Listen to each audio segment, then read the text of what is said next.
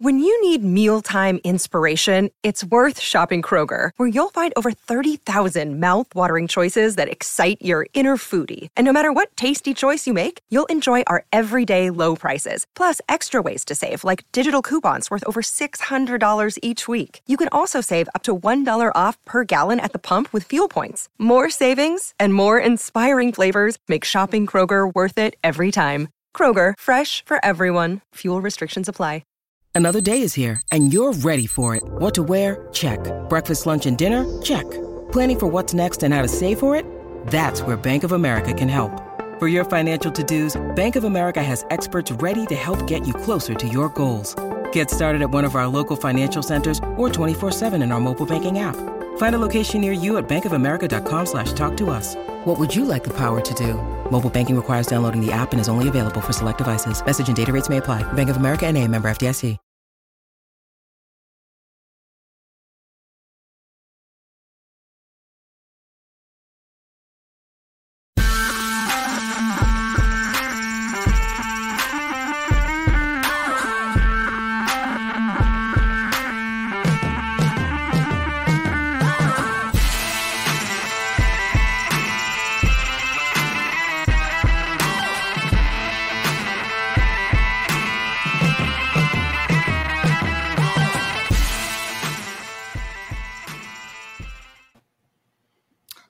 All right. Welcome back, everybody, to the Rotor Grinders D F S Drive for Show, D F S for Dough.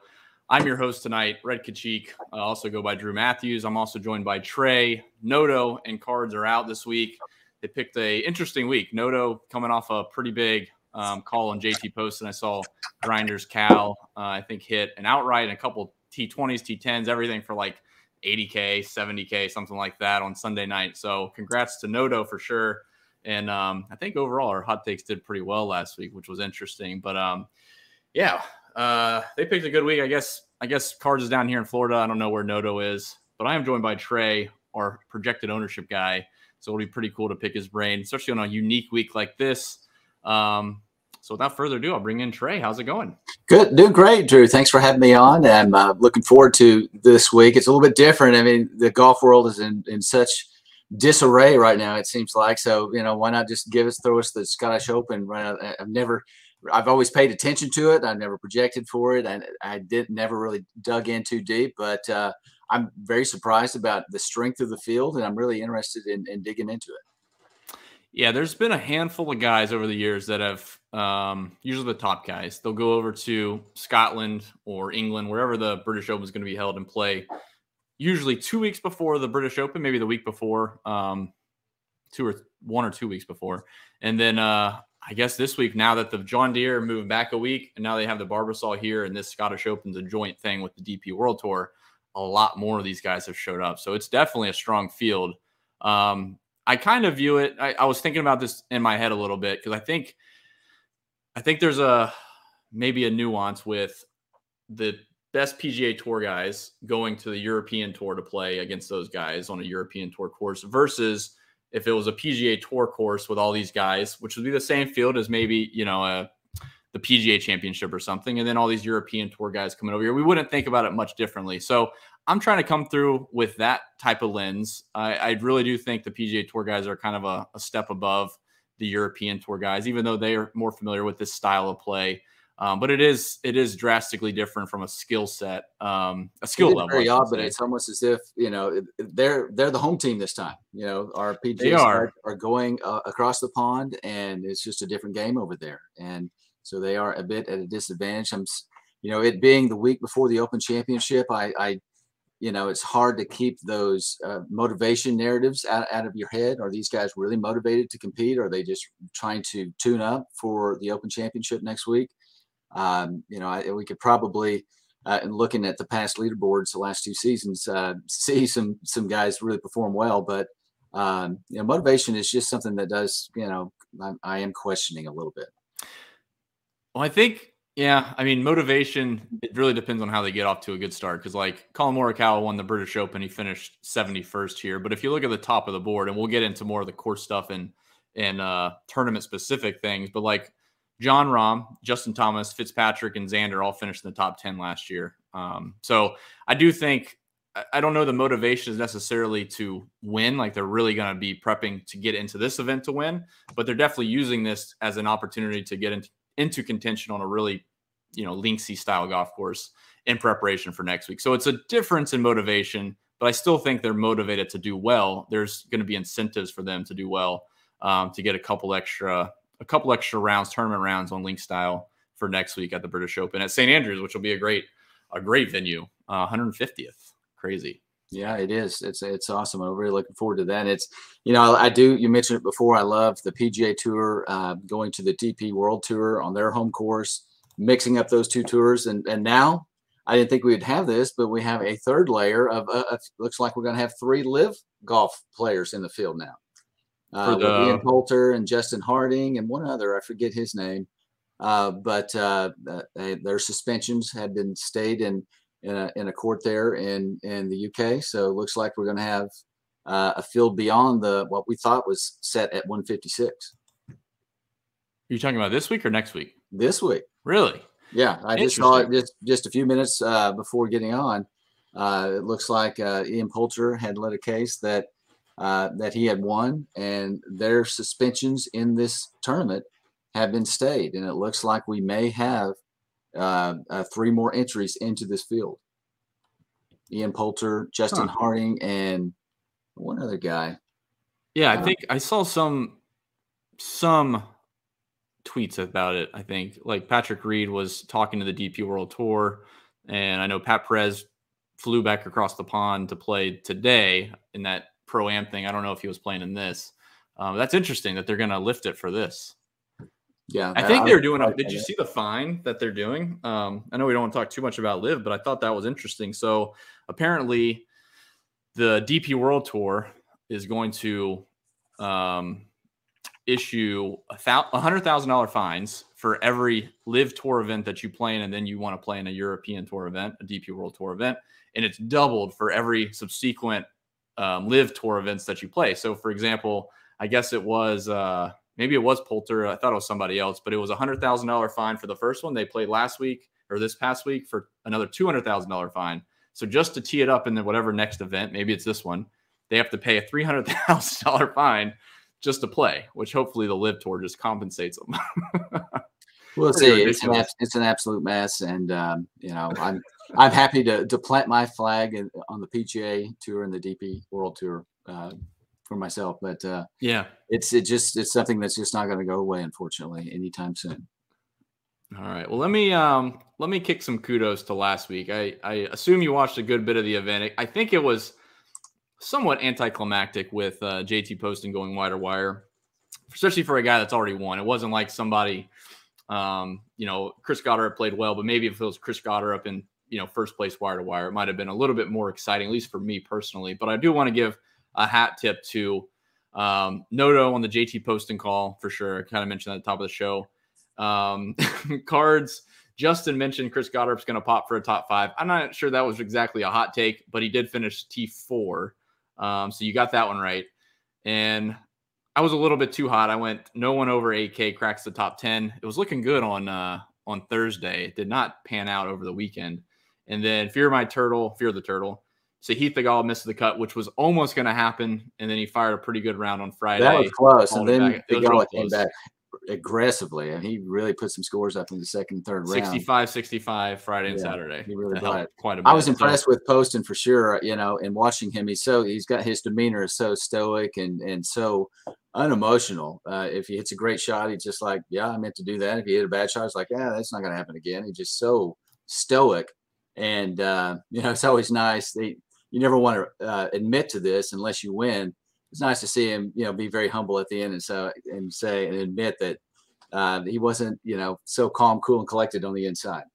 And uh, it was yeah. really nice to see him win. And I, you know, that's what I like about the, I love about the P G A Tour. They these guys really do care. It's it's such heated competition, and the pressure he was feeling going wire to wire, slipping on that lead three nights in a row.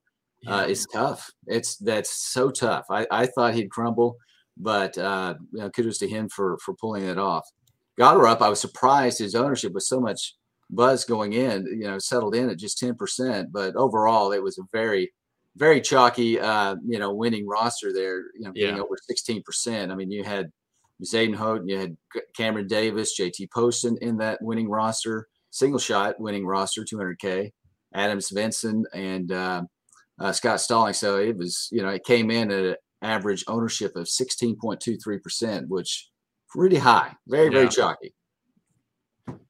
Yeah, what was that, ninety, ninety-two percent, something like that total? Uh, total, it, the total, uh, I, I always do it the other way. It's, uh, I know. yeah, nice. I think of it on the opposite side. So, um, yeah, very chalky. I usually see, you know, those type of fields coming in a little bit lower than that, but, uh, it did hit. Yes, it did. Um,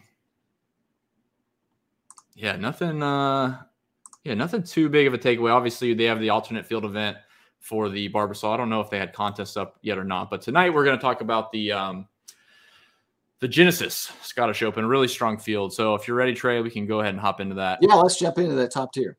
All right. Um, before we get into that, definitely check out scores and odds dot com. Um, that's a Rotor Grinders site as well. Um, it's your number one place for all things sports betting. You can check it out for daily expert picks, analysis, and tools to make you a better sports better. I know I follow, uh, what is it? Something Turd. Um, Knifer. He goes by Knifer and Turd. Um, Grant. Grant's been on a heater. I think he was up like eighteen units um, last week. It was pretty crazy. So definitely check out Scores and Odds. It has a great job, you know, compiling all the odds and, and having the expert picks, M L B, um, when N B A's in season, et cetera. N F L's coming up soon. So uh, check it out for, uh, for everything that you want in terms of betting. So with that, let's talk a little bit about the golf course. I don't know a ton about it in terms of watching it. Um, and there's not a ton of data from what I could find. So obviously from From my perspective, all the data that we pull is all P G A Tour related. Um, so we do course comps and all that stuff, but it's always relative to the P G A Tour. So for this for this event, it does look like it's been hosted here the last three years. Um, it's a par seventy-one, seventy-three hundred yards, has four par fives, five par threes. So a little bit unique in the par seventy-one. Um, I think it's overall pr pretty traditional links style golf course. It's pretty much linksy rough, fescue. Um, It looks like it was very wind dependent or weather dependent, I should say, the last couple of years. So I looked at the winning scores. two thousand twenty-one, um, which was last year, minus eighteen under par was in a playoff. Matthew Fitzpatrick, Thomas Detry, and Minwoo Lee, uh, eighteen under par. eleven under par won in two thousand twenty, and then two thousand nineteen was twenty-two under par, so a bit lower. So I assume it was a, a little bit milder conditions um, during that event. So for the most part, it doesn't change. I'm, I'm a pretty standard guy week to week. I think people try to overfit a lot of data for the upcoming golf course. And certainly scoring is relative. I, I think scoring is probably the biggest factor, not so much quote unquote driving accuracy. You know, the guys can figure out a way to hit it straighter if they're, if they need to, um, depending on the type of golf course. So for me, when you see it like eighteen under par, eleven, twenty-two, it's really difficult to figure out a scoring angle, I should say, but I will look at the course history. So I'll bring up Trey if you have any thoughts, and then I'll talk a little bit about the guys uh, yeah. at the top of the board that played last year um, and played well. So that might be something you lean into, and maybe you can kind of comp some guys to just, you know, are, are better maybe in the Open Championship in this type of style play. Yeah, I, I really uh, lean on course history quite a bit early in the week and, and um, releasing the initial projected ownership, and it's just hard to find. There's so many services out there just aren't able to import the, the course history. And uh, I, I struggled to get it early in the day. So I, I just, uh, you know, pivoted off that in my initial run. Uh, later in the week, I'll, I'll start to dig in a little bit more there. But I, what I did find was that this course was definitely designed with wind in mind. And they just haven't had it here in the last three years uh, of this event. And there's only been, Uh, in my research, just one round in twenty twenty that that had any significant wind, one nasty day. So I think the data may be a little bit skewed towards it being a, an easy course, but certainly if we get some wind and and the greens get firm, this thing uh, could could tighten up quite a bit. We we may not see those low scores. However, you know, we always, I always want to rely on on Kevin Roth here at at Rotor Grinders, and we're still a little bit far out. Just looking at Wind Finder and looking at the wind patterns uh, for Thursday and Friday there, um, it, it doesn't look too bad. I think Wednesday looks very nasty, but uh, things calm down a little bit Thursday and Friday. Still, Uh, we want to keep an eye on, on the weather. It does have an impact on ownership if there is a, a yeah. weather edge, a tee time uh, uh, A M P M wave that, that emerges, and it does have a significant impact on ownership uh, late on Wednesday. Absolutely, yeah. So Kevin Ross is a good, a good one. Um, if you haven't already, you can check out. I'm doing a weekly blog, so daily I'll drop some course notes, some data points, um, mostly data centric. And then as we go into Showdown, I'll drop some some nuggets on guys that are really exceeding in proximities. And we have certain our, our own site, we call it Spectrum Data, um, and it's shot by shot level data. And we we try to capitalize on guys that are trending up after a previous two rounds going forward. So um, on Wednesday night, definitely check back. Um, I'll try to drop some notes if there's anything in terms of weather, like Trey said, because I do think you can get, you don't want to go overboard on stacking waves, but certainly in really volatile conditions in Scotland or England, um, Ireland, et cetera, you're going to want to try to capitalize a little bit on the waves, especially if there's going to be any wind. It doesn't ma- it doesn't mean you have to stack A M, P M specifically. You could even go the opposite wave. And then if the wind shifts or transfers kind of th- timeframes, I guess, that's a good way for you to get leverage on the field. Because like Trey said, everyone's going to, if there's an obvious A M, P M wave advantage come Tuesday, thir- Tuesday, Wednesday, everyone's going to jam it. And then if you get the opposite side, you'll get studs at like four, six percent owned versus you get Scottie Scheffler twenty-two, twenty-eight percent owned. Um, so there's a big difference in the waves. Um, so definitely keep an eye on that. And I'll try to drop some notes into our blog on uh, Wednesday night. Um, as far as this says that this locks six A M on Thursday, but that can't be right. No, it can't be right. We have to be real careful. You know, yeah. I was gonna... Championship is always one where I'm like, oh my gosh, I, I thought I had more time to do ownership here. And yeah. It's such an early start. And, and, uh, DraftKings still says here, my I'm central time in, Tul- in their Tulsa, Oklahoma. Says five o'clock on Thursday morning. That's not right. That's you know, not right. Yeah. Don't update that up soon. Don't rely on that. You know, looking at what well, they start around tea times, local time, seven o'clock. So that would put it here uh, for me in central time zone, uh, you know, it locking around one o'clock. So East Coast, okay. You guys around midnight. So please bear that in mind, everyone.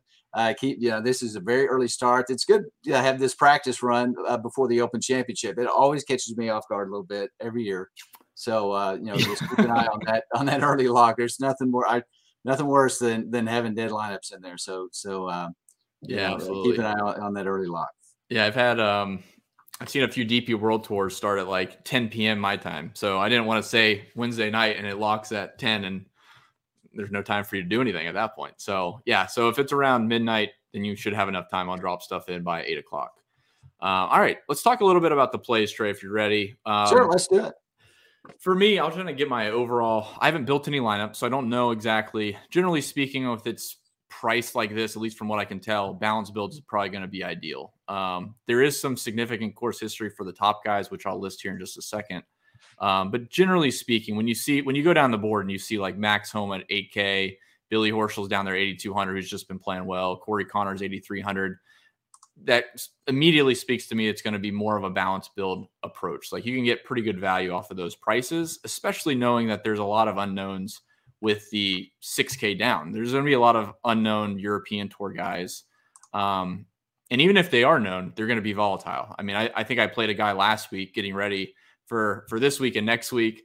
And I think he shot like sixty-nine or sixty-eight on Thursday. And I believe he shot seventy-nine on Friday. Just, I mean, ten shots worse. So they're very volatile, and um, I want to try to avoid that as much as I can. So for the most part, let me um, pull up the course history really quick. Wherever I had that. Here we go. All right. So last year, interesting enough, John Rahm uh, finished seventh. Justin Thomas finished eighth. Matthew Fitzpatrick, I mentioned, finished second. Xander Schauffele finished tenth. And Scottie Scheffler played, finished twelfth. Um, so it's, as you can see, like the top of the class did really well. As you go down, there's some European Tour guys that pop, like Lucas Herbert finished fourth. He's actually finished fourth here the last two years. So to Trey's point, I do think I do think course history plays a part. It does play a part in my process. I would suggest you look at it. Like Robert MacIntyre is a Scotland native, and he has finished eighteenth and fourteenth the last two years. Um, there might be an edge in looking at some course history because, like Trey said, it was difficult to find. You're not finding it on most of the P G A Tour um, sites that you look at generally every week. So um, those are the main guys. Um, the other one, like Minwoo Lee won last year. He hasn't been playing great, so I don't really have much interest. But there's a few European Tour guys that are definitely worth plugging in. I don't know, Trey, if you had any thoughts on on that specifically. You mentioned you looked at the course history, so I don't know if you had any. Yeah, I did look a, a bit at the course history, and and uh, definitely the cream does rise rise to the top here. And uh, but they're, you know, uh, again, I'm you know like Minwoo Lee. I mean, he he was highly motivated here, and there are three open spots into the Open Championship available here for people that aren't currently qualified for the Open Championship. So there there's going to be some significant. Uh, uh, motivation for this year's possibly uh, Minwoo Lee that, that can crack uh, a big win and get into the Open Championship or even into the top three. Uh, I, I do agree with you, Drew, that this does set up price, you know, considering the pricing and, and the odds value uh, considerations, that uh, definitely sets up to be more of a balanced build week, uh, mainly because uh, things get really weak towards the end into the below seven K range. There's really not a lot of, uh, you know, obvious plays, and I see a lot of uh, lower and uh, very even distribution uh, distribution of, of the ownership down there. So there's not not a lot of, there's no Chris Goddard ups down there. I don't see, you know, a lot of obvious uh, uh, easy chalk plays down there that would help uh, free up salary for, for the top tier. Yeah, it just... And, and even to the point of, like, those top guys finished well last year, but you can't jam in all the top guys. You're going to have no, to find no, some you... value. So um, there's a few that you can get to. And like I said, I think looking at course history, I even think looking at last week's form from some of the European Tour guys is is a good way to go. If they can continue good form into this week, it might be a, a decent edge if you followed the, the D P World Tour for the last few weeks. Um And again, that's not reflected in the P G A Tour stats. So it's just, it's more of a nuance in looking at course history and recent form, like overall versus specific stats. So with that being said, we can talk a little bit about these guys. Um, like I said, everybody up here for the most part at the top range played last year and played really well. Um, Xander's coming off a win. Scottie Scheffler's still grading out really well for me at eleven two. It's just really tough for me to play anybody over ten K this week. Um, so what I'm looking for is going down to a guy like Zalatoris. I think he has some motivation to, to really get acquainted with um, European-style golf, getting ready for the Open. Um, Cantley's playing well. And I would, honestly, Colin Morikawa doesn't grade out great for me, but his approach numbers have been good. Um, and ninety-four hundred, I find he's probably a better value than some of the other guys in that nine K range. Like, Sam Burns has been playing good. I just, I struggle to get Sam Burns right, and I... It's sad to say, because I think if I played him every week this year, I probably would have got him right more than fifty percent of the time. Um, but yeah, Colin Morikawa, the ball strikers in that range for me, Zalatoris, Morikawa, and Cantley showed a little bit of form recently. That's, that's something I want to kind of lean into for going into next week. I see it in the upper tier here. Uh, there's, there's just some question marks uh, that remain. Scotty, just, you know, he's number one and he still grades out well across the board. But uh, he hasn't really, you know, I did finish, you know, second, obviously, at the U S Open, but uh, it's just so expensive. It's, it's we still haven't gotten yeah. used to him being the top uh, salary guy, you know. Uh, so it's it's still, I, I believe his ownership is going to pick up a little bit more than it has the last couple of weeks uh, in larger, uh, you know, better, stronger fields like this. But uh, certainly he's not going to be overriding chalk. Uh, J T's got, you know, a few questions to mark. I mean, that he did. Withdraw from the Travelers, probably not a big deal, but uh, you know, he just uh, he's not too far off from from his uh, his big win at the P G A, and and it, uh, people have kind of his ownership has definitely been uh, you know middling a bit for for a guy like J T. Fitzpatrick and Schauffele have coming off wins. We we all know how we we feel about players coming off big wins. It's it's hard to go back to them. It's hard for them to. You know, win back to back, and and we I always see their ownership, uh, you know, um, have a ceiling when they come off a, a big win. Uh, so and then and Cantley, Cantley's got that you know that specter of of L I V. You know, is he the next big guy? You know, of all the, yeah, the top three guys that are going to go to L I V, Patrick Cantley is probably number one on the list. And uh, you know, I just you know some of his answers uh, when he was put on the spot to you know. um, you know, answer to his interest in L I V. He has not given the most compelling, convicting, no. you know, you know, he just looks like he's headed that way. So, um, you know, I think that could, you know, turn people off. It maybe it's, it's, you know, something in the back of his head that's not keeping him in the present, if you, if you will. Um, Morikawa, you know, the numbers still look good, but man, if you watch him, he's the baby cut's not there. He's got, he's showing some two way misses. He's, he's playing a draw. That's not Morikawa. Um, you know, people are, it, it was tough to watch him in the last tournament to see that baby cut not, not there. And, um, so that he's, I haven't seen any, any news, any evidence that he's, he's got that figured out.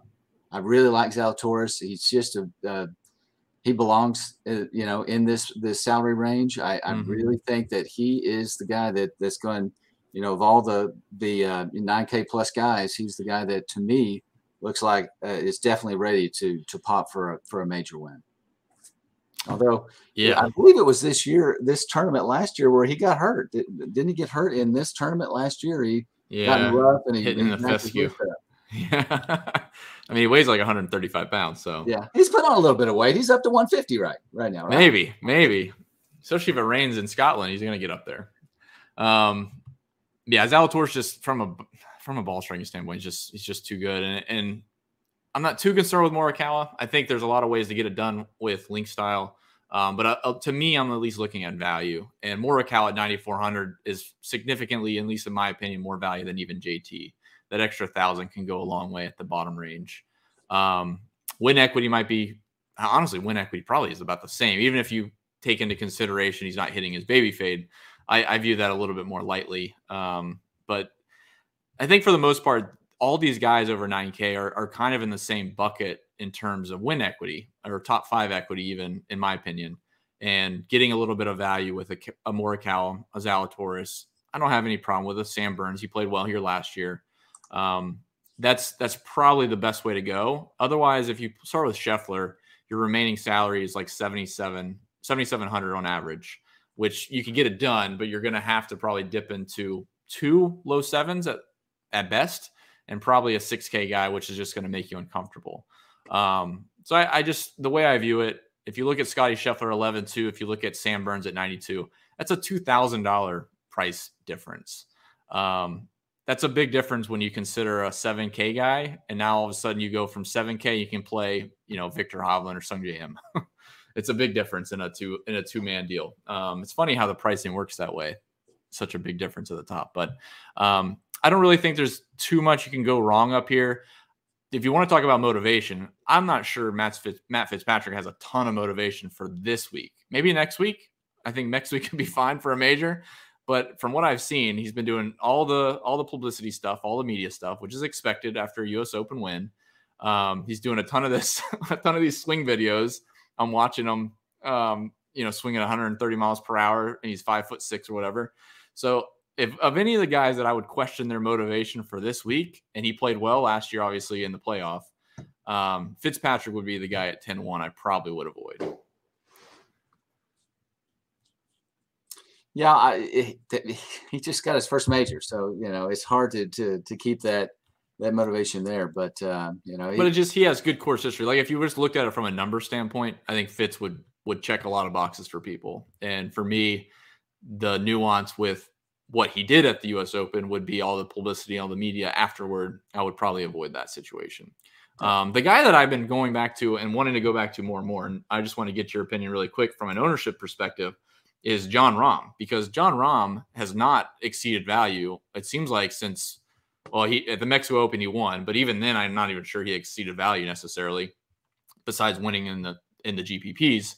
But since the beginning of the year, it, he continues to be priced up this high, continues to get ownership, and it's just slowly dropping. And, and I don't know if it's enough to really, to go after, but at a certain point, the win equity has got to be there for John Rahm. And like, this would be a perfect style golf course for me, for, for him, in my opinion.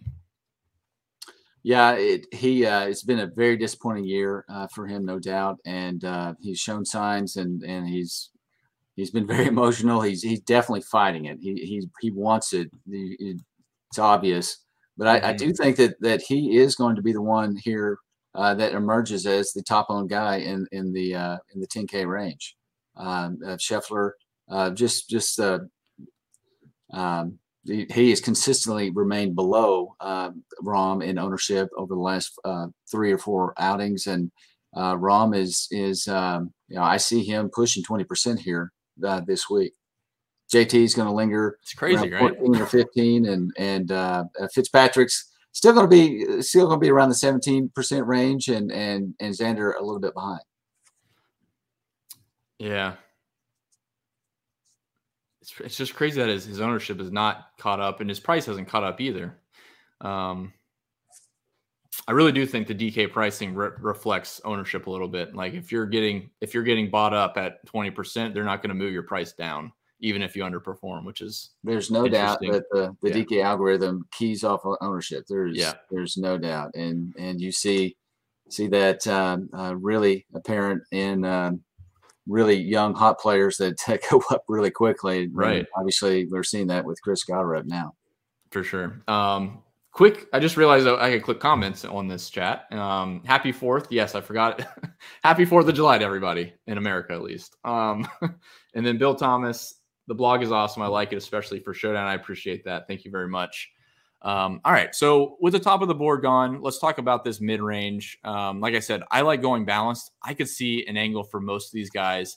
There's definitely holes in some of them. Um, Victor Hovland, I'm not sure what's going on. He's just not been the same Victor Hovland of late. His, his recent form is really bad. Um, I think his best finish, if I had it up, was a twenty-first place almost a month and a half ago, and he hasn't cracked the top ten pretty much all year, um, at least in the last four months. So I, to me, I think the guys, same with the ball striking standpoint. Um, when I think of link style, I think of guys that can control their golf ball. Sung J M has not played this event, at least from what I could tell.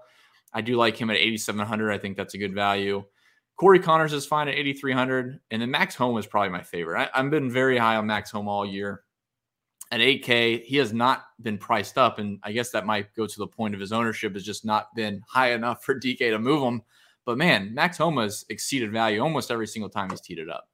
Um, so I'm a very big Max Homa fan. He's he's done me great this year, and at eight K, I don't know how he'll do necessarily in link style, but in terms of P G A Tour level talent at his price, Max Homa is an easy one to plug into uh, most of my lineups this week. Yeah, yeah, I'd have to agree with you on, on Max Homa. And I think that's, a, that's going to be a, a, a very popular play there in that range. Uh, Billy Ho and, and, and Cameron Young, I, I don't think we'll, we'll really get there. In ter you know, Cameron Young is his first foray here in, in um, link-style golf, and, and uh, I think we're going to kind of have a wait-and-see approach on him. Corey Connors looks really, really good for this, this style of play.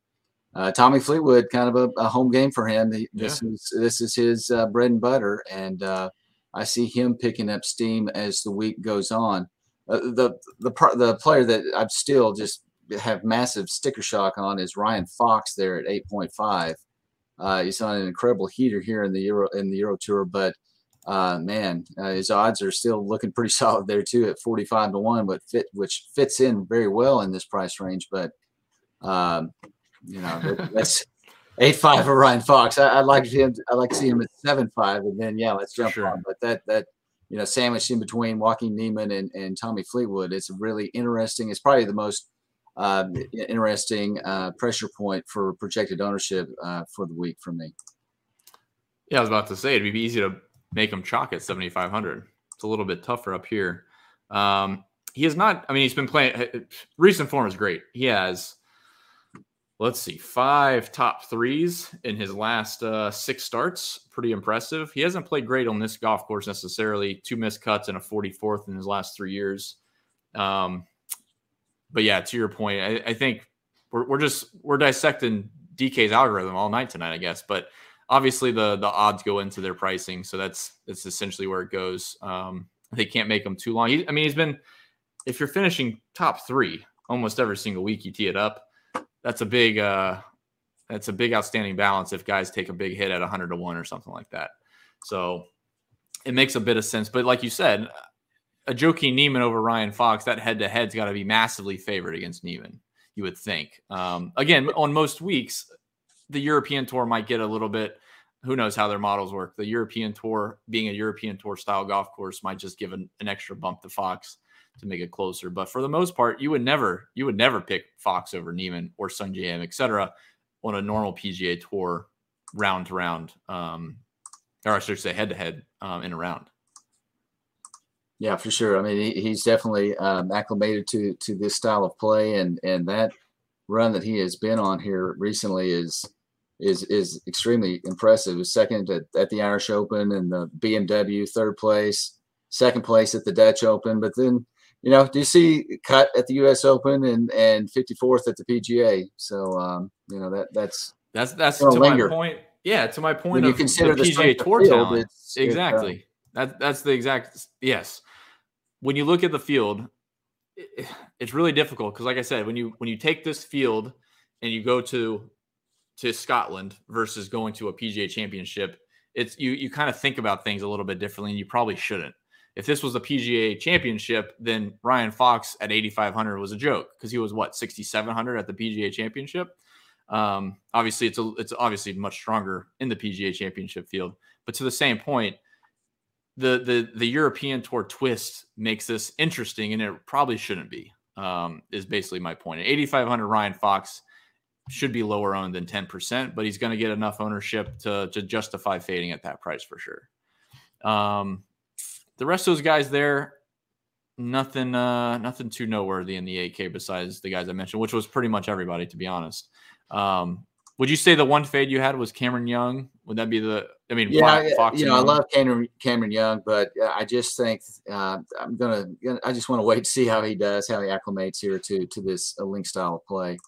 Um, yeah, he'll probably maintain a, a, you know over ten percent, but uh, you know, I, I definitely just a little. I'm gonna shy away from from Cameron Cameron Young here. What about Spieth? What about um, uh, Hideki? Not a lot of Hideki. Uh, I was checking your ownerships. He's just very high, which I was surprised by. Um, and also, Spieth kind of makes sense. Spieth makes sense just from his open record. Um, I would probably be more inclined to eat some Spieth chalk than than play Matsuyama. But um, I think, honestly, it's going to be pretty volatile. So I'd probably just avoid that. It's, what, fifty percent right there, or forty percent right there. So between those two guys. So yeah, I like Spieth, but I'm not sure that ownership makes sense for me. For me to play, I'm not not saying you're doing a bad job. No, you're fine. It's early in the week. You know, no, it, it probably does make sense. I, I struggled to get the, you know, I got the ownership out uh, early this afternoon. I prefer to do it later on Monday. Uh, no, you're doing you're doing great. This was not a the, the tallying cycles. They don't really start until later this evening. So uh, you know, things will change quite a bit. I do update the ownership uh, multiple times a week, at least four times. Uh, barring any, you know, withdrawal activity or, you know, weather related uh, news. So, um, you know, you constantly want to keep an eye on that ownership. It will move, and uh, you can track the current ownership, of course, throughout uh, Rotor Grinders using Lineup H Q, uh, or you can go to my uh, direct article to see uh, the actual changes uh, on a on a daily or bi-daily basis. Yeah, I think I think a lot of it. Again, not. I think you're doing great with the ownership. It was just more of a fact that at twenty-two, we'll just say twenty to twenty-five percent, um, is a bit of a stretch for a guy. He, he's been playing okay, just not playing as well as I would want to pay twenty-five percent or eat into twenty-five percent. But the flip side of that is, as far as his open style record, I mean, he's been fantastic. He won in two thousand seventeen, a T nine in twenty eighteen, a second place last year. Um, And then he sandwiched a T twenty in two thousand nineteen. So of any of the guys, any of the guys going over here, I would say Spieth is probably most comfortable, from the American side, is most comfortable playing this style of golf. Um, he, his record has just been phenomenal. Maybe Morikawa turns into that guy, but I do think Spieth is deserving of the ownership because his record in the Open Championship has been that good.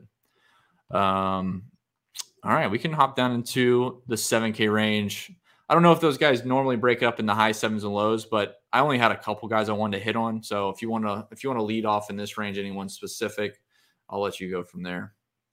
Well, it, it you know, we had Ryan Fox that popped up a little bit high um, on, on the salary uh, list here. And we have a couple other guys, uh, Euro uh, players that are on heaters too. And uh, Adrian Maronk. Is that how I pronounced that right? Yeah, I think that's right. And and uh, and also, uh, you know, we're more familiar with uh, Lucas Hebert, but both of those guys are coming in pretty hot uh, to start out the week. And, and of course, I I actually would prefer. Uh, you already mentioned uh, Bobby McIntyre, Robert MacIntyre, uh, there at seven six. Okay. I, I I think uh, he is is uh, coming in at a little bit lower ownership, and I just I like his upside. Yeah, Hebert is very tempting. Um, played well last week. He finished ninth on the European Tour. Uh, at a course, he played well the, the prior year. So course history seems to to run well with uh, Lucas Hebert, and he's finished fourth here each of the last two years. So definitely likes this style. That alone is probably enough for me to be super interested. I don't know where your ownership. I didn't scroll down. You got about eight and a half there for uh, Robert MacIntyre to start out with. Um, Adrian Maronk's a little bit uh, lesser known name, not nearly as recognizable, so he's going to be uh, a lot lower. No, that's that's good. Yeah, and Hebert, Hebert is who I was talking about. Twelve and a half percent is probably right. I think I think that's a good bump for him, um, just off of his course history. Um, for me, really, the couple guys that I'm I want to play more so at the price than anything. Um, Mito Pereira at seventy seven hundred. Continues to play really well, even with the letdown at the P G A Championship. I like him quite a bit. Aaron Rye's playing well at seventy-four hundred. I don't know what he finished last week. I had it pulled up. Um, a couple of the other guys, I'm curious if Bezuidenhout can play well in this style of golf course. Because what's interesting is from last week, and I saw some people tweet it out, um, Bezuidenhout's not a generally a birdie or better guy.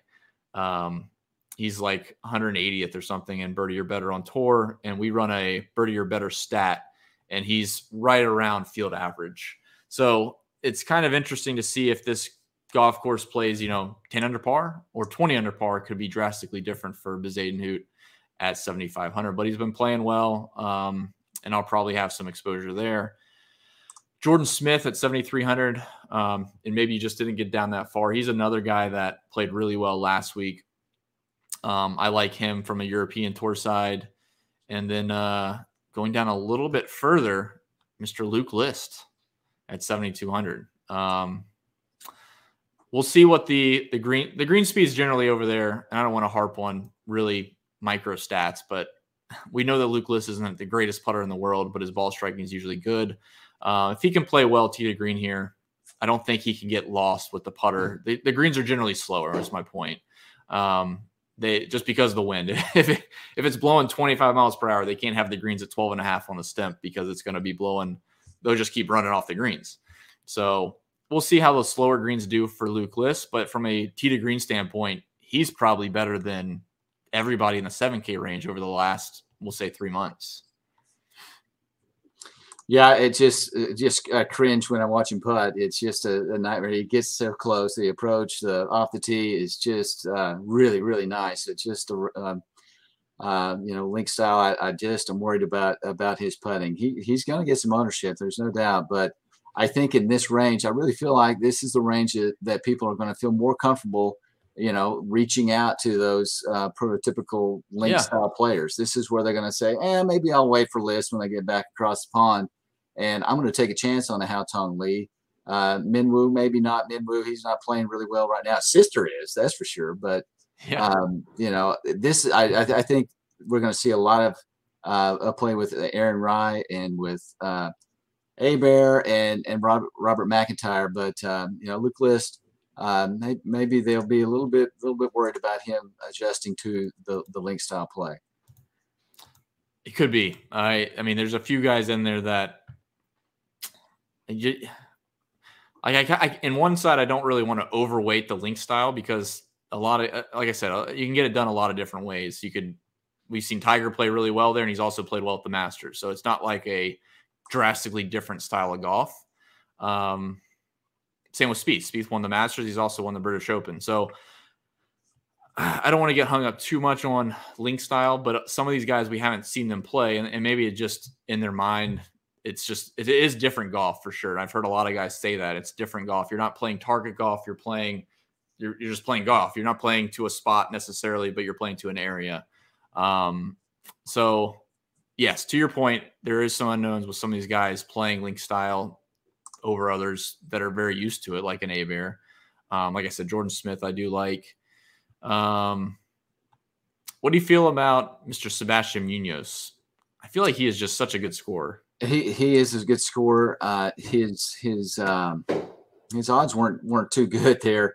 Uh, coming, you know, starting here on Monday, his his odds to win, but he is getting a little bit of buzz. But um, you know, I again feel like he's going to lose out a little bit towards some of the uh, you know the Euro uh, players with uh, Euro Link style uh, experience here. I, I really think people want to want to take that leap in this range. I, I think that they'll they'll kind of shy away from the Brian Harmons and the Keith Mitchells yeah. and Harold Varners and and and, and kind of go towards uh, the Bezuidenhouts, the Rays, the um, you know the Jordan Smiths in this range. I I think that uh, maybe they'll be overthinking it. Maybe exactly. I, yeah, I think they're going to overthink it here a little bit. Uh, there's some some pretty easy checkoffs here, I believe. I think we're going to see very light ownership on on the likes of Gary Woodland and Chris Kirk and. and Alexander Norin, uh, but um, I, I think we're going to have a, a little bit of uh, uh, ownership bubbles here with people reaching for, um, you know, uh, players with a good reputation, so-called reputation, uh, in in um, in in this area. If the wind picks up, these guys are really going to pick up their ownership too. Um, you know, absolutely, yeah. They know that people are going to flock to him. They're going to get the hell away from Luke List and, get, and go to the likes of uh, uh, Jordan Smith or Bezuidenhout, but uh, we'll just have to check back in on the weather. Yeah, another example, I mean, people are probably going to look at at the course history that they can find for this venue and look at, and rely on it too much. Like just me personally, when I'm looking through this and say, you know, let's, let's just we'll talk Luke List. We haven't, you know, we don't know necessarily how Luke List is going to do well here. He's never played this event, but he's been playing well recently. When you go down a little bit further into like a Thomas Detry, who has played here each of the last three years, has like a top twenty, I think, uh, two years ago. Um, sorry, thirtieth two years ago and a second place last year. Yeah, that might be enough. Last year, I believe, wasn't he? I think he was, yes. Yep. So the, the course history, you know, for most people is enough right there to say, oh, well, Detry's a better play because he's at least seen the golf course before. Um, so that might, like you said, the ownership bubbles will probably start to lean towards guys that have at least played here before. And that's probably an opportunity, you know, just to kind of go against your your gut instinct of saying, well, I want to play the comfort guy, the guy that's played here before, plays a lot on the European tour. Give me give me some P G A Tour guys in this range. You should get them at a discount, like you said, and that might be a great a great way to get some leverage on the field where mostly is going to be chalk bubbles. Um, I think that's, let me see, seven K. Yeah, like there's a few guys you didn't – like in G P Ps, it's really interesting. Um, I'm a big guy on recent form, not just statistically, but there's some guys that really start to play well and they'll carry it forward to the next week. Uh, we saw that with J T Poston last week with his win. He played great at the Travelers, uh, played great on Thursday and kind of just, you know, just meddled through the rest of the rest of the weekend and then crushed it last week. Um, there's a few guys down here in seven K that I'm, I'd be interested to play. Uh, Richie Ramsey's the same way. Um, Thomas Detry, like I said, and Haotong Lee won two weeks ago, and you mentioned him. So that that's also a way that I could look at it at, at a different angle is the European Tour um, recent form to see any of these guys that have just started playing well. Because, again, we're not looking at necessarily the same comparable data, uh, but the good finishes are good finishes in my opinion. So with that, I don't know if you have any final thoughts in the seven K range, but we can talk about any potential values. But a lot of these values – as when I do lineup construction, I get a little bit more loose as I go down the board, and that recent form, whether it's ball striking or it's putting or it's around the green, I don't really care. The extra confidence of going into last week and finishing T five on the D P World Tour is enough for me to want to at least go back to in G P Ps this week. That's, that's kind of how I view it. And, and there are some places you don't have to reach too far here. I mean, the, the ownership is going to be hard pressed to to get over five percent down here below seven K. But there there are some very viable plays here. There's some that really kind of stick out to me. Uh, but the Adrie Arnault uh, yep. is is one that sticks out uh, for me. Uh, Lipsky, boy, Lipsky's kind of it's just shocked me at, at the uh, Canadian Open, uh, finishing at eighteen percent ownership, and of course he missed the cut. And uh, the following week at the that he played the Travelers, he went all the way down to two percent ownership. Uh, not not a lot of loyalty there in the Lipsky play. Uh, that was one of the more surprising. Well, uh, you want to talk I, about that? You talk about swings. Talk about the Goddard upswings from the Canadian Open. Everyone wanted to play him at sixty-four or sixty-three hundred, whatever it was. And then the next week he tees it up and he's like four percent. Yeah, people yeah. people gave up so quick. And yeah, then if right. you would have played him the next couple of weeks, you would have been making a, a lot of money, or at least a chance to. So, yeah, people people are quick to to give up on fringe plays down here. Yeah. But it does drop off pretty quick. I mean, we, we looking down here in the mid six Ks, uh, there's just not a lot that, that really is going to um, stand out. Um, um, you know, Smalley played pretty good last week in the top fifteen, um, and we're really we're really getting into some some European players, and uh, there there are some young up and comers here, and the, the likes of Thriston Lawrence. But I mean, that's just going to be very tough for a lot of people to to reach out there. His odds don't look so bad in this range, but um, you know.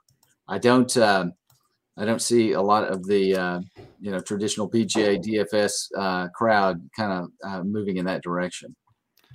No, the one guy that stood out to me from a price standpoint is Callum Tarran. Um, maybe people do or do, do not know, but he is originally from England, and he's like a mid thirties guy, mid thirty year old. So he has experience playing on links style golf course, and he's been playing relatively well the last couple of weeks, and that's probably worth a shot at sixty-three hundred. When I looked under sixty-five, there weren't many guys that, you know, even even worth looking into further. But Callum Tarran at his price, at least off of his, you know, his run at the U S Open, he, he had a decent thirty-six holes uh, and then played well last week on the weekend. So, like I said, the recent form, however they're getting it done, is enough for me to go back to at these prices.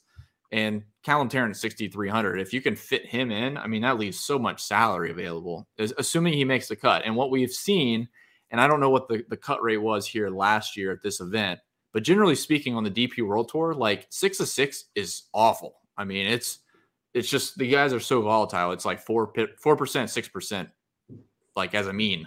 It's it's pretty crazy. So Um, don't be afraid to get a little bit weird on on one or two cheap guy, you know, really cheap guys to try to jam in the top range, because like we said at the top of the show, the, the cream will rise to the top. And if you have a little bit more win equity over eight K, that's probably the way to go. Um, I really like the balance builds, but when I look at G P Ps, like the the fifth or the twenty dollar, I think it was a twenty dollar, um, just trying to make a really weird lineup with like three guys over nine K and just trying to punt off. You know, like I said, Callum Tarran, a Ju Young Kim at sixty-four hundred. There's just a few guys that are worth a little bit of upside in terms of making the cut and finishing top twenty, in my opinion. There's not a lot. There's, There's not really a lot. Not many. There, are, There's there not... are a few. You did. I, I think you did hit on the right ones to to take those chances on. But it's just uh, recent you know, form. It's like, like the guys. I mean, there's there are P G A Tour names down here. Lucas Glover at sixty-five hundred. Doug Gim at sixty-five hundred. Yeah, I mean, you could throw him into your pool. It's not the worst thing. It's probably better plays than Mikko Korhonen, although he did finish pretty well last week, I believe. Um, but there's just, I, I think that you can get a little bit unique. Even if you eat some chalk up top, if you play a punt down here and play one extra guy over eight K, there could be enough win equity in the top range. And then just a top twenty-five from one of these guys is enough for you to do really well in the G P Ps, because the, the the European Tour D F S is is very wild. I mean, six to six on Thursday could be like forty percent, and then Friday, it's five percent. It's it's wild. Do you play a lot of the Euro uh, uh, D F S? Uh, I, Euro? I used to work with um, Skyhoke, who's a big European Tour guy on Twitter, and um, he got me into playing it, and I would follow it for, especially leading up to the to the Open. So I played a lot last week, the last two weeks, and uh, I, I do follow Cut Sweats, and I'll get their Cut Sweat notification for the European Tour, and it's it's pretty comical. I mean, so, I think three or four weeks ago, I think it was like the week week or two before the U S Open. Um, I want to say it was like one percent six to six. Like it's wow. It's just crazy because um, all the chalk isn't as stable as the chalk on the P G A Tour. Not to say it's incredibly stable most weeks, anyways, um, but it's just very difficult for these guys to maintain great form for weeks on weeks on weeks, which is what most people are looking at, um, the recent form, like I said. So, yeah, it, it does get very, very nutty with the uh, the six to six percentage. And, and with the pricing, if guys have to get weird with these seven K guys, it's going to be tough to get a ton of a ton of good at cut equity, um, especially with some unknowns with the link style. Like I said, if I go and play Luke List and he misses the cut, but I, I paired him with someone else that was up top that he missed the cut, like Patrick Cantley or somebody, you know, all of a sudden I have a four or six and the lineup looked decent on paper on Thursday. So it just is a weird, it can be a very weird week.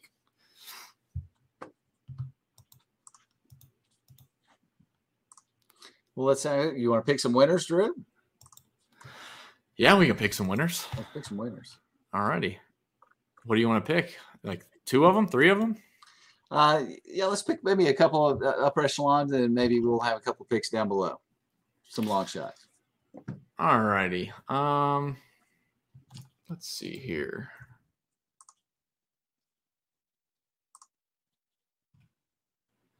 I'll tell you the first guy that I'll pick. I will go right back to Xander as an outright.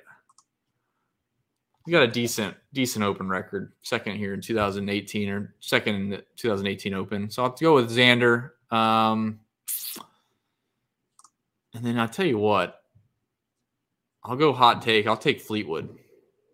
Oh, that was who I was going to take. Oh, very, perfect. Very nice on the same take. Page. Yeah, definitely on the same page there. You know, it's it's so hard to play him, but you know, you just feel like he he's due. He's he uh, of all the courses, I feel like I was, he's going to feel comfortable here, and and yes. the, the moment you don't expect him to win is you know when he, when he's going to do it. So yeah, uh, I, I really think that he's he um, God, he's due. He's just due. Yeah, and and uh, outside of him, I I um I. I, I think I, I think I really like Burns. I think Burns okay. is is the one that's about to pop. I really see him, um, you know, um, acclimating well here, and I, I do like Sam Burns there up top. Yeah, I can't argue with that. It's funny when you talk about outrights, and as I go down the board, I'm looking for European guys because when I, every every American I pick, I'm like, yeah, they could do well, but I don't know about winning. Uh Especially really cheap guys. Um, let's say mid-range. I mean, I, I mean, Max Homa won the Genesis Invitational. Why not win the Genesis Scottish Open? That'll probably be my hot take this week. Max Homa owns two Genesis championships. There you go. It just he's just been playing so good. I, I love, especially the fact that he played well at the Wells Fargo. I'm not necessarily saying it's, the conditions will be similar this week in terms of the rainy, wet, nasty. Um, but if he can grind out those type of weeks, he'll do fine in any bad any bad weather at a link style course. So yeah, I like Homa a good bit. Well, let's get I you know I I, I just feel like I I, I want to reach a little bit there for a a, a links uh, type player and and one that might be trending up a little bit and.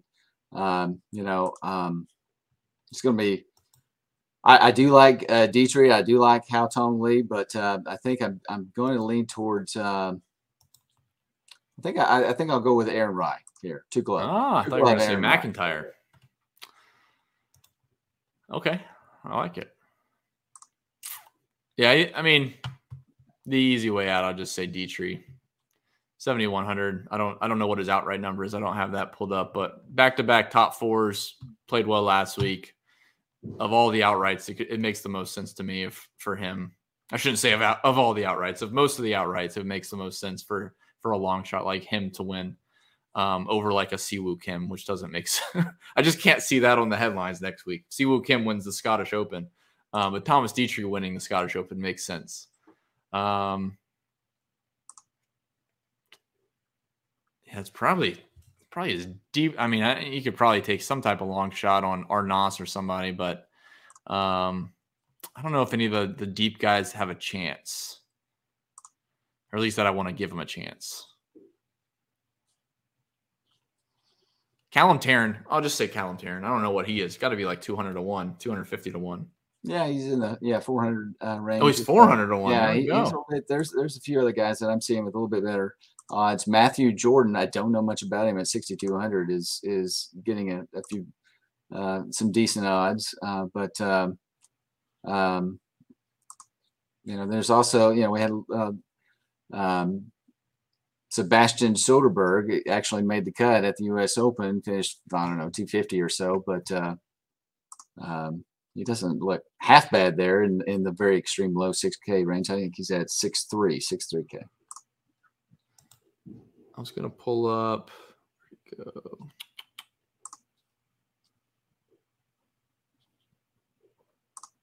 Hmm. Don't have it up. I was going to see what Stuart Sink played well here. He's sixty-four hundred. Really interesting from a D F S perspective. Probably not an outright price, but I think that's I think that's pretty much it for me there, Trey. I'm not sure anybody else really calls out my name to uh to take a stab on them. I would just say for most people, don't don't get too crazy. You carried away with your with your uh, player pool. It's very easy to start plucking in one European tour guy after another and say like, yeah, he could play well. Cause like I said, their recent form is, is all over the place. Um, like you mentioned, Ryan Fox's good recent form, and he's got a miscut in there, the P G A. And I think he had another like sixty something place finish um, prior to his string of top two. So it's uh, it can be very, very unpredictable.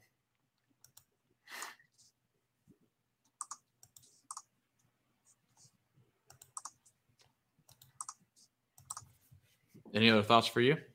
No, I think I think I'm good. Just uh, I, I think it's, it'd be very important to keep an eye on the weather. Um, you know, here on Monday evening, it doesn't look like uh, anything too uh, too rough or nasty on Thursday or Friday, but definitely want to keep an eye on that. Keep an eye on on Kevin Ross' uh, report, hopefully coming a little bit earlier on Wednesday, and um, you know, um, keep an eye on the uh, um, ownership updates that will be coming out. I'll do one another one on Tuesday morning, Tuesday. Uh, evening, and then I'll do one real early Wednesday, and then one just a, a couple hours before lock. All right. All right, sounds good. Um, thank you, everybody, for tuning in to um, Drive for Show, D F S for Doe. Hopefully we were viable candidates to fill in for Noto and Cards. They will be back next week as well um, to preview the Open Championship, which we're pretty excited for. So, Um, as far as content this week, I think everything will be up as normal, um, expert survey, rankings, et cetera. Um, it'll be all focused on the Scottish Open. And obviously the projections will be up for um, the Barbasol. I assume they'll have contests for the Barbasol as an alternate field event as well. So uh, should be plenty of D F S golf for you to, uh, to dive into this week. So without further ado, we'll get out of here. Trey, thank you so much. Great co-host. Thank you, and um, best Good luck, of luck everybody. This week. Good luck, guys. Thanks. What?